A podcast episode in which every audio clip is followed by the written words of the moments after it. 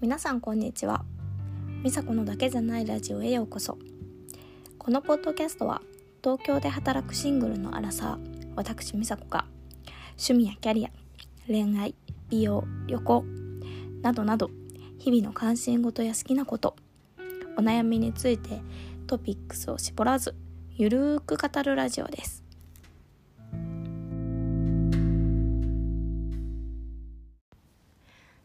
皆さんこんにちは。みさこのだけじゃないラジオへようこそ、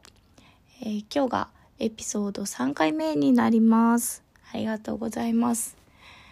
前回のエピソード2では 20, 20何分ぐらい喋っちゃっていきなり長くなってしまいました。まだどれくらい喋ったら何分ぐらいになるのか全然わからないので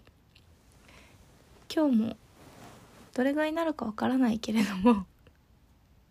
あんまり時間とか気にせず頻度も気にせずまずはやってみようと思います。よろしくお付き合いください。えー、っと今日は私の中の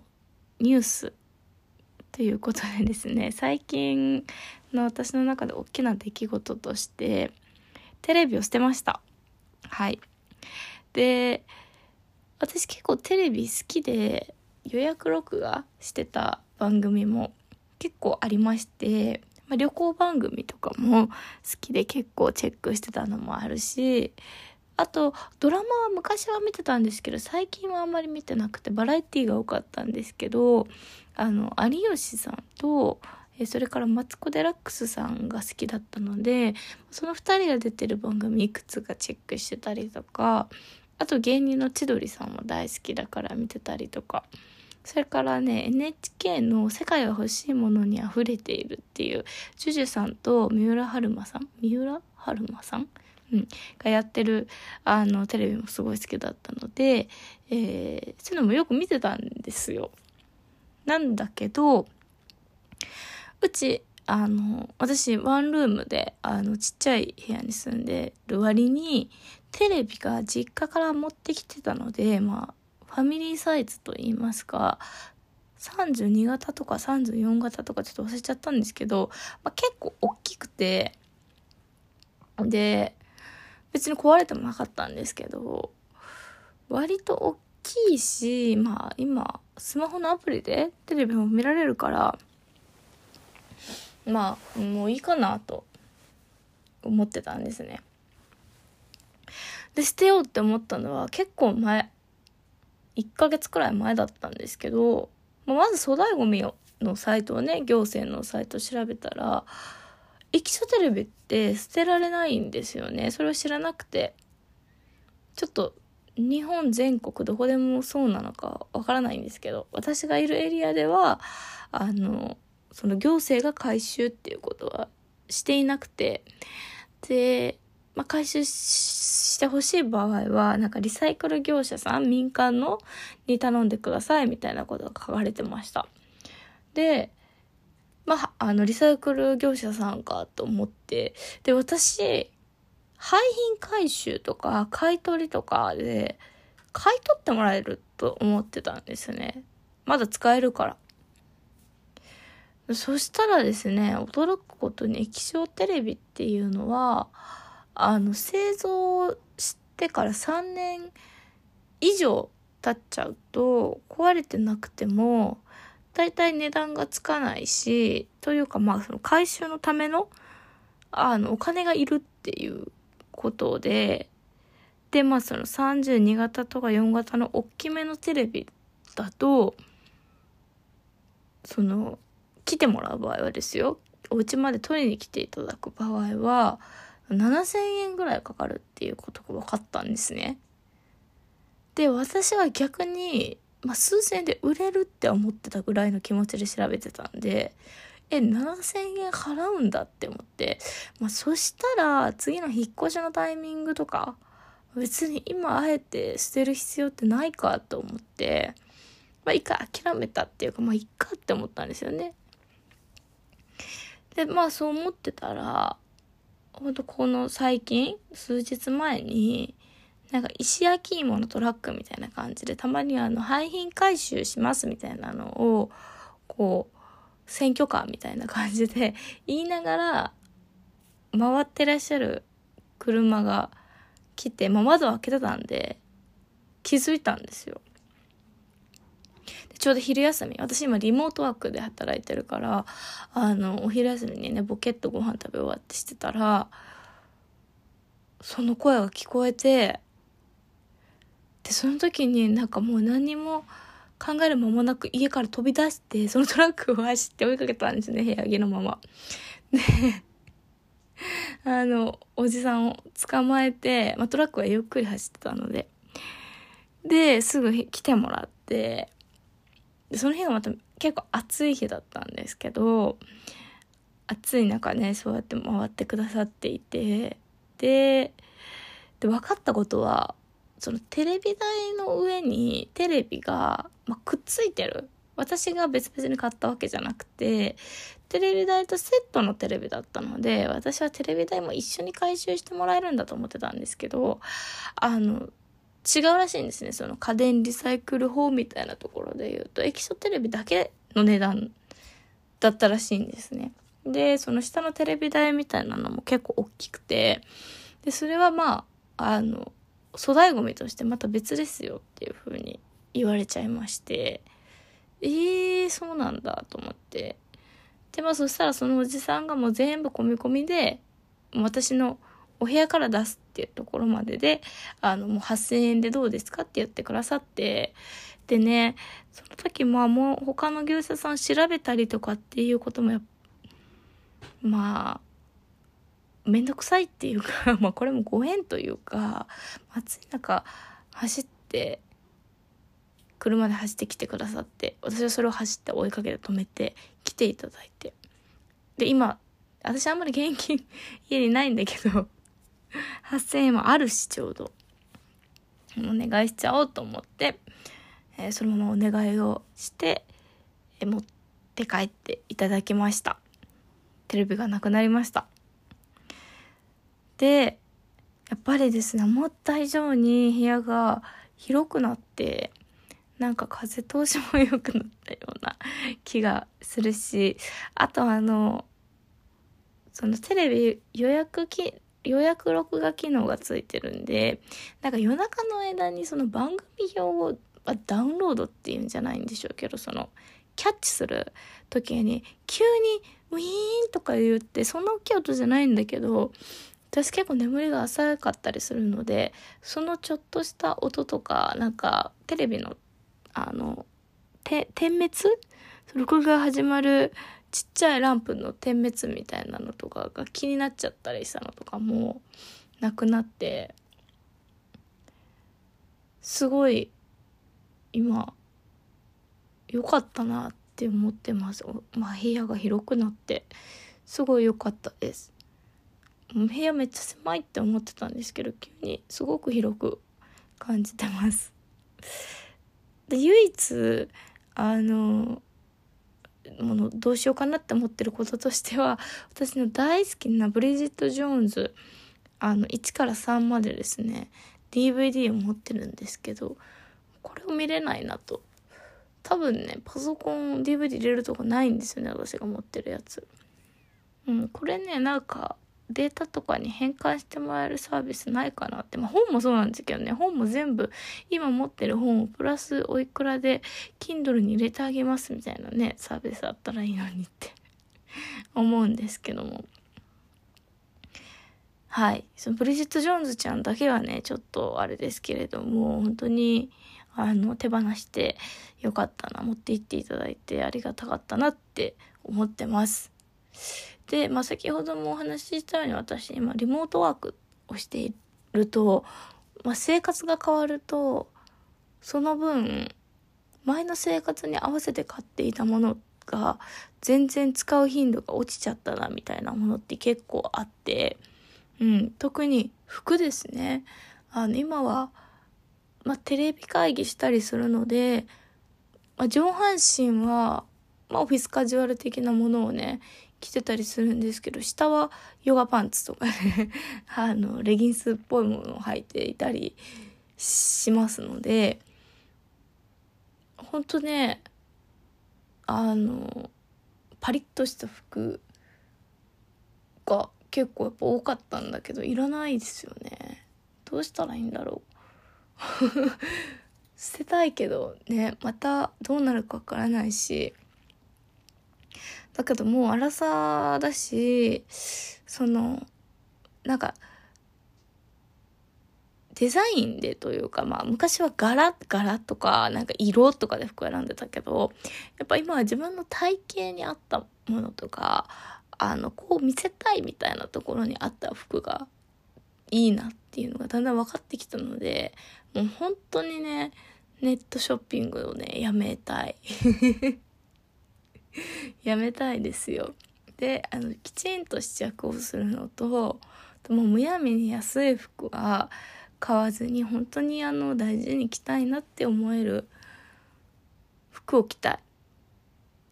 て思いつつでもなんかこの服高かったから汚したくないとか汗かきたいみたい汗かきたくないとかねそういうなんか服に対して気を使うマインドみたいなのもちょっと嫌なんですよね。あのもうちょっとぐらいねこぼしちゃってもテンション下がらないぐらいの値段の服を着てた方が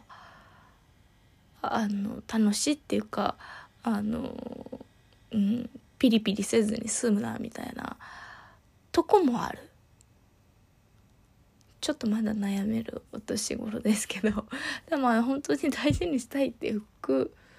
のみをねあの服はもう十分あるのであの愛着の湧くやつだけをねあの着たいなと思っております。はい。ということでテレビを捨てたという最近のニュースでございました。で今何分経ったんだろう。うやって見たらいいんだろう。ちょっとわかんないな。今日のメイントピックあもう11分喋ってですね。で今日のメイントピックそんなにメイン、メインメインしてないんだけど、あの、このポッドキャストね、どんなポッドキャストにしようかなって思ってて、あの、あんまり、あん、なんかね、日記っぽい感じにしたいなって思ってるんですよ。もう日記です、このポッドキャストは私の日記。だから、これについて喋りますとかじゃなくて日々の気になったことを話していきたいんですけどでも日記でノートに書くわけじゃなくてこうやって全世界にね発信をしているわけなので、まあ、その理由はやっぱりコミュニケーションというか会ったことない人とか知らない人とも同じ価値観だったりとかちょっと違った価値観とかをお互い知り合えたらすっごく面白いなって思ってもちろんね今知ってる友達とかにも聞いてもらったら意外とね友達でもこんな考えてることとかわざわざ言わないことだってあるのででも友達や家族にもね私の一面みたいなの知ってもらえたら嬉しいしなので日記プラスコミュニケーションっていう風に考えてるんだけど具体的にどんな感じのポッドキャストになるのかなってちょっとぼーっと考えてたんですね。で私前もお伝えしたと思うんですけどもポッドキャスト聞くのがもう大大大大大好きでめっちゃチャンネル登録をしてます。でもうね有名どころばっかりなので言うまでもないのかなって思うんですけど忍さんと成美さんの毒舌アメリカンライフとかあとあれでしたっけなんか賞も取ってたポッドキャストの賞も取っていた古典ラジオ。古典ラジオさんは最近ねオンラインオフ会とかもやっていて私も参加してそれもすごい楽しませていただいたりしています。であとねハーコンフィデンスハーウェイっていうポッドキャスト皆さんご存知ですか？あのマインドセットコーチのえエミさんっていう方コーチエミがあののポッドキャストなんですけれども、あの、私もコーチエミにはすごくお世話になっていて、彼女のコーチングを受けたことがあって、あの、前ちょっとお話ししたそのセルフアファメーション、あの、ま自己肯定みたいなところもですね、えコーチエミにとっても教えていただいた部分があって、このポッドキャストも大好きです。で、あと、そうですね、ポッドキャスト好きの大きなきっかけになったのは、長谷川淳さんのグレンウッドかな。あの、芸能人の中でも長谷川淳さんが一番好きなぐらい、あの、大好きな方です、私。はい。グレンウッドは、あの、そんなに、あの、更新頻度が高いわけではないんだけれども、あの、とっても好きな、ポッドキャストです。あとはあの、まあ、ミレニアム世代っていうんですか？私たちの世代のポッドキャストとして、うのと佐野っていうポッドキャストも、あの、お二人でやってらっしゃるんだけども、大好きです。で、まあ、私のポッドキャスト、このポッドキャストのテイストなんだけど、ちょっと一番私がイメージしてるもの近いなって思ってるのが、あの、YouTube なんですけど、ポッドキャストちゃうんかいってとこなんですけどね。あの、YouTube の、あの、ある方のそのチャンネルがちょっとイメージ似てるかな。こんな感じにしたいなっていうのが、一番近いのが、あの、羽鳥さん、ゴー羽鳥さんって皆さんご存知ですか？有名だからご存知なのかな？あの、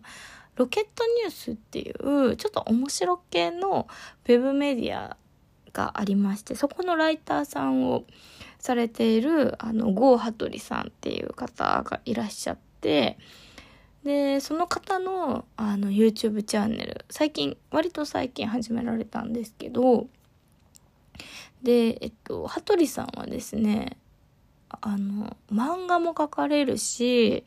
あと100均グッズをめっちゃ検証されたりとか、あとね、ダイエットとかお料理のこととか、あとなんか迷惑メール、評論家みたいなこととかで、ある時は、めっちゃこう綺麗に女装されたりとかいう、もう超多彩な方なんですけれども、あの、その方の YouTube チャンネルの、羽鳥の寝語りっていうチャンネルがありまして、私それがとっても大好きなんですね。で、あの、まあ YouTube なので動画なんですけども、画像はほぼ最初から最後まで全く変わりません。あの、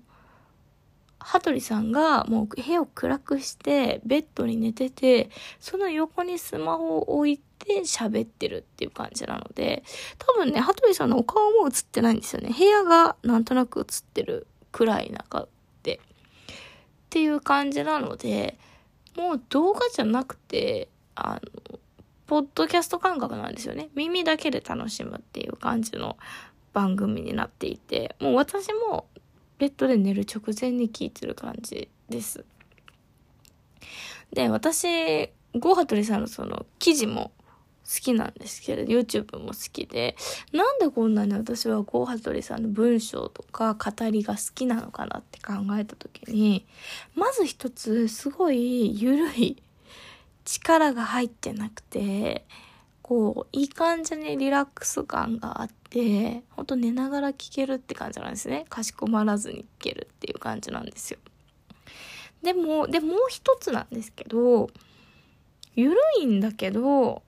自己肯定感みたいなのに溢れてるんですよ。で、なんか、むやみに肯定しているみたいな感じでもない。なんか超意識高い系とかではないんですね。でも、そのなんか緩くて、す、ななんて言うんだろうな。なんか自虐的だったりとか、あとなんかもうシュールすぎてちょっとすごい変なことを言うとか、あの、気をてらうみたいな、そういう感じじゃ全然ないんですよ。ゆるいんだけど、なんかこうちょっとずつでもいいから自分の人生を楽しくしようみたいな、こうポジティブさとか、あの、毎日毎日今日もこんないいことがあったなとか周りへのちょっとした感謝みたいなのにあの溢れた感性をお持ちの方だなと思っていてそのバランスがすごい好きなんですよね私。聞いててなんか重くなくシリアスじゃなくてリラックスして聞けるポジティブさっていうのがあの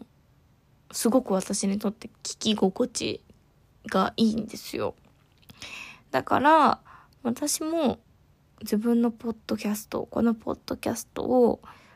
キーワードはポジティブリラックスにしたいなと思ってて、こう、うん。ポジティブやるぞパワーみたいな、まあそういうエピソードもしかしたらあるかもしれないんだけど、今後。基本はこう、リラックスはしてるんだけど、でもなんか、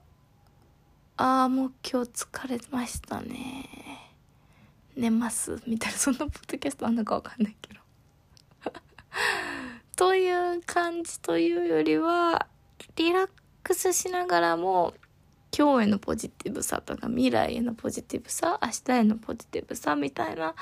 ものをね持ちつつあのお話ししていきたいなと思ってます。で多分収録は夜とか休日とかになると思うので、まあ、必然的に私はちょっとゆるモードな感じであのお話することになると思います。なんか自分の声を聞いたら収録をした声をね聞いたら昔ほど声が嫌いじゃないなって思ったんですよ。なんか昔多分もっと若い時って声が高くてすごい嫌いだったんでなんか気持ち悪かったんですね自分の声を聞くのがね。でもちょっとこう落ち着いた喋り方っぽく昔の印象と比べるとねなっていたのでそんなに気持ち悪いとは思わなかったんですけど、ただなんか、眠そうだなって思って。これでいいのかしら？もうちょっとこう、あれかな？腹、腹から声出すみたいな方がいいかなとか、若干思いました。けれども、あの、なのでもしかすると、あの、夜に聞いていただいたり、午後にね、聞いてもらうポッドおすすここに聞いてもらうのがおすすめかもしれないけどもあのいつでも是非聞いてもらえたら嬉しいです。今日もなんか長くなっちゃった気がするな。はい。じゃあ今日はここまで。また20分喋っちゃった。今日もここまでです。ありがとうございました。皆さん今日もいい一日を明日も楽しく過ごしましょう。バイバイ。